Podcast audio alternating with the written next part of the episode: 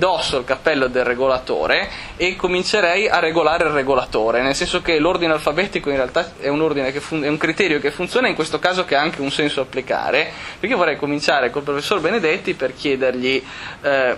in un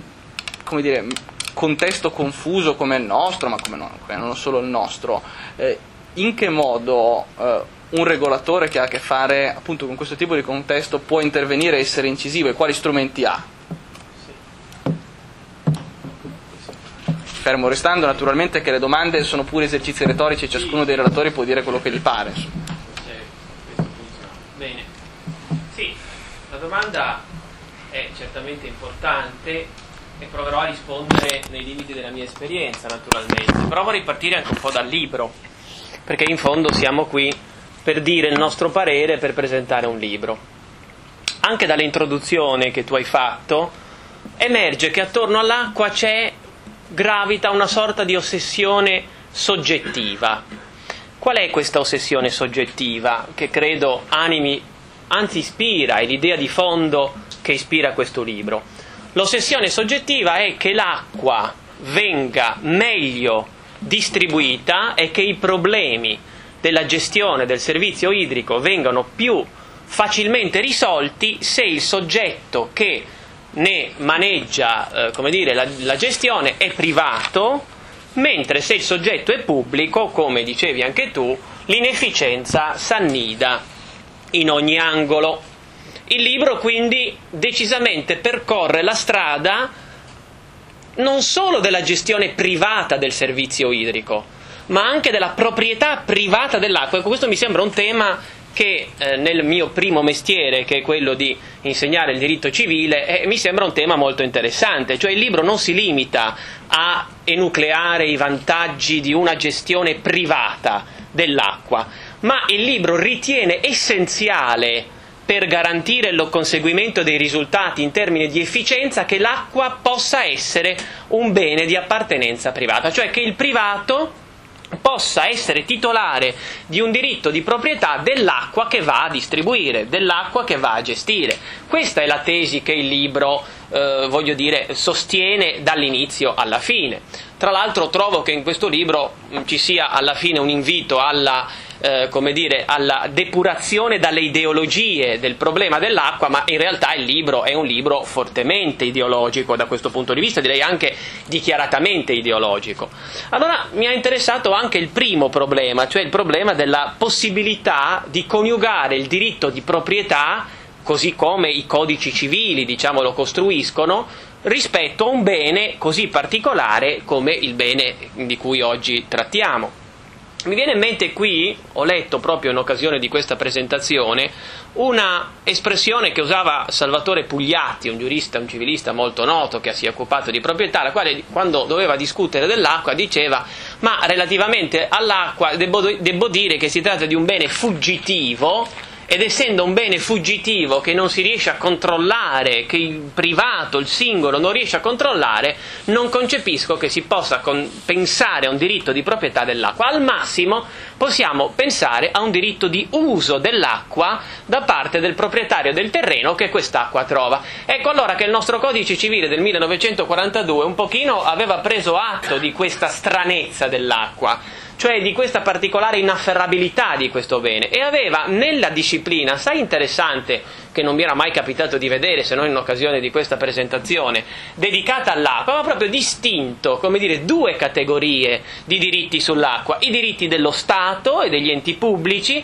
e i diritti dei privati proprietari dei terreni, che però non l'aveva concepito come diritti di proprietà, ma si era limitato a concepire come diritti di uso, perché la proprietà dell'acqua non poteva essere concepita. Parliamo di un codice civile del 1942, quindi che risponde a un certo tipo di logica, per la verità una logica fortemente interventista sul piano economico, come tutti ben sappiamo, eh, naturalmente relativamente al regime che approvò e pensò il codice civile. Quindi il discorso della proprietà privata dell'acqua, io credo che è poi il discorso che anima i dibattiti spesso fortemente caratterizzati da un alto tasso di demagogia, sia a destra che a sinistra, è un discorso inesistente, perché nell'attuale contesto, se vogliamo stare un pochino al nostro paese, mi rendo conto che poi le valutazioni che tu hai fatto e che possono essere fatte evidentemente sono globali, perché il problema dell'acqua è un problema a dimensione globale, ma nel nostro paese parlare di privatizzazione dell'acqua dal punto di vista di concepire che esista un diritto dei privati che gestiscono l'acqua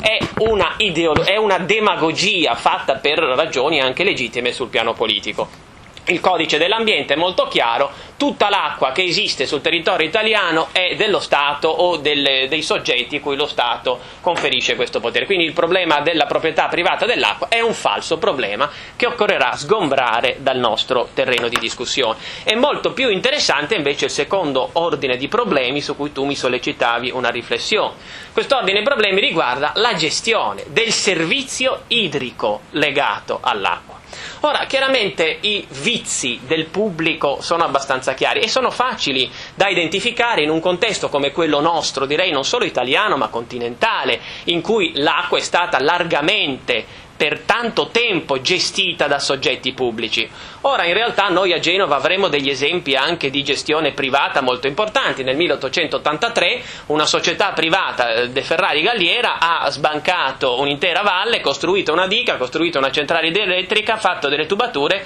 e portato l'acqua in città ed era una società promossa da privati che ha operato per 120 anni, come poi il professor Pericu forse ci potrà dire, fino a che poi le cose non sono andate diversamente. E quindi Genova è una città che ha sperimentato la gestione privata dell'acqua per oltre un secolo da questo punto di vista, lo possiamo tutti testimoniare. Però ecco, il problema della gestione, io credo, essenzialmente consista, e aggiungerei una domanda a quell'elenco interessante di domande che tu hai eh, mostrato a tutti relativamente proprio alla gestione pubblica e ai vizi della gestione pubblica. E il problema è il problema del controllo sulla gestione.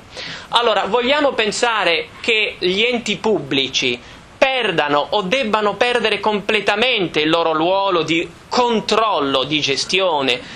non siano più da considerare enti esponenziali degli interessi dei cittadini, degli utenti e dei territori, debbano essere completamente estromessi dal settore della gestione oppure debbono conservare fortemente questo ruolo depurato dai clientelismi, si intende, perché evidentemente i clientelismi che si riflettono sui bilanci, che si riflettono sui costi, debbono essere fortemente combattuti e io credo che prima o poi anche in Italia arriveremo finalmente a questo obiettivo di depurare definitivamente dai clientelismi ecco, il ruolo che gli enti pubblici hanno. Allora, il problema del controllo di gestione è il vero problema. Ora veniamo un pochino alla, alla, questione della riforma dei servizi pubblici locali su cui pende eh, questo, questo, tipo di questo referendum, su cui pende questo referendum. Allora, la riforma ha determinato che cosa? Beh, ha semplicemente fatto applicazione di un principio europeo, sostanzialmente, che viene dall'Europa, il quale sostanzialmente pone come prima scelta nella gestione di un servizio pubblico eh, la scelta di un privato che abbia idonee garanzie. Allora, questo tipo di scelta, mentre le società in house e le società pubbliche diventano solo la seconda o la terza scelta in casi tassativamente legati. Quindi il referendum che scopo ha quello di spazzare via sostanzialmente i privati e di mantenere invece come scelta principale per la gestione di un servizio idrico la scelta di soggetti pubblici variamente costituiti. Allora, questo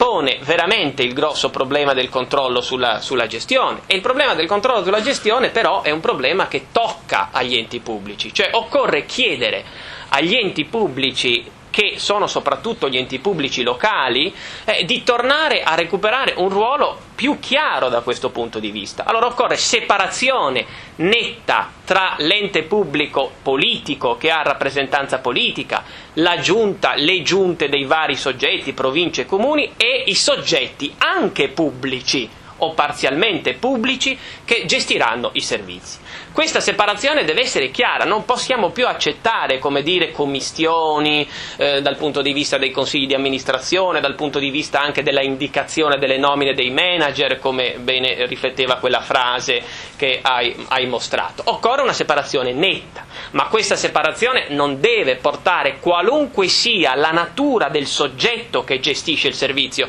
sia privato che pubblico, perché poi potrà essere anche un soggetto privato naturalmente, eh, se vedremo poi il referendum come, come finirà. Qualunque sia la natura del soggetto che gestisce il servizio, l'ente pubblico de- di riferimento, l'ente pubblico territorialmente competente, deve esercitare un ruolo di controllo. Questo perché è inutile che, che ce lo nascondiamo, l'acqua non è un bene come gli altri. Io credo che noi dobbiamo rassegnarci al fatto che non possiamo affrontare il tema del servizio idrico come affrontiamo più serenamente, devo dire, i temi relativamente ad altri servizi eh, pubblici locali, i trasporti, il gas eh, e così via, lo smaltimento dei rifiuti. Lì, diciamo, salvo casi eccezionali,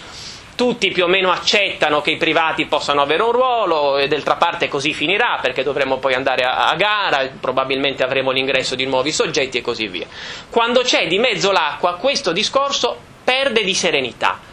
Perché si perde di serenità? Ve lo dice anche il libro in alcuni punti fondamentali, cioè si perde di serenità perché l'acqua è un bene che serve per sopravvivere, cioè se non c'è si muore Viceversa, te- tecnicamente si può anche stare in vita se non c'è l'autobus che passa in piazza dell'Annunziata, ma senza l'acqua sicuramente non si sopravvive. Allora se prendiamo atto che l'acqua ha attorno a sé una sorta di magia, un effetto magico, anche religioso, se pensiamo al ruolo dell'acqua, per esempio, nella religione cristiana, se andiamo a vedere, perché il battesimo così avviene proprio attraverso l'acqua. Quindi se l'acqua non è un bene come gli altri e non può essere oggetto di una proprietà privata, e l'acqua non è nemmeno un servizio che può essere appiattito con considerazioni economicistiche come si fa con altri servizi, noi dobbiamo pensare che aprire ai privati io trovo sia sicuramente importante, non fosse altro perché gli investimenti che sono necessari per ridurre gli sprechi, allargare la distribuzione, i privati probabilmente li, li, li garantiscono in modo migliore.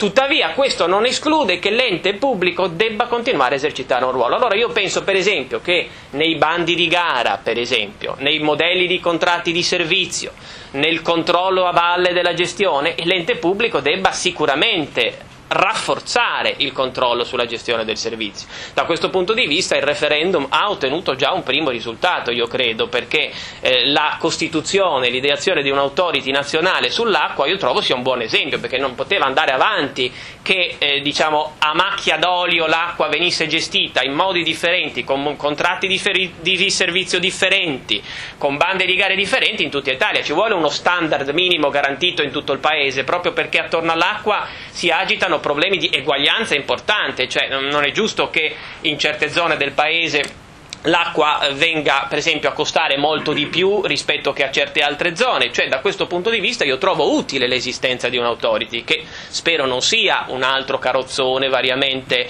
eh, così costituito per retribuire i suoi componenti, ma che sia invece un qualcosa di più effettivo, che abbia cioè dei poteri sanzionatori. Ma io quando sento parlare di poteri sanzionatori spesso mi domando se eh, davvero non si ignori che esistono già degli strumenti che potrebbero potrebbero consentire agli enti pubblici di controllare con poteri sanzionatori di tipo privato la gestione dei servizi. Per esempio, perché non vengono messe delle penali chiare per i gestori dei servizi, di tutti i servizi, laddove non conseguono certi obiettivi? Vengono queste penali nascoste in clausole fumose, in allegati in intraducibili, impensabili. Ecco, tentiamo di restituire a questi strumenti il loro scopo protettivo che questi strumenti debbono avere. Quindi, conclusivamente, io credo che il vero problema che noi abbiamo di fronte è il problema del controllo sulla gestione. Mi sembra un pochino illusorio, devo dire, anche se è bello leggere questi libri che danno queste, dire, questa, questo ideale paradiso in cui il privato fa tutto bene, il pubblico fa tutto male, ma nel nostro paese nell'Europa continentale io credo che sia ben difficile pensare a un passaggio a una privatizzazione radicale di un servizio fino ad oggi gestito dal, dal, pubblico. Io credo che sia invece possibile far partecipare i privati alle nuove gare che verranno poi indette per, la, per, la, per l'assegnazione di questo servizio, con una condizione preliminare su cui termino, la confusione normativa che caratterizza questo settore e il settore dei servizi pubblici locali ha un talmente alto tasso di, di, di, dire, di, incomprensibilità che sfido qualunque privato a poter progettare come investimenti, eh, interventi e partecipare poi a gare in un contesto in cui non si sa nemmeno qual è esattamente la disciplina che governa un certo settore. Ecco, io credo che Forse con questo referendum, forse dopo questo referendum ci dovrebbe essere finalmente l'occasione per fare ordine, un ordine anche normativo, per fare un buon testo unico sui servizi pubblici locali e anche sull'acqua, proprio per favorire l'esistenza di condizioni ambientali che possano consentire ai privati di concorrere alla gestione di questo servizio.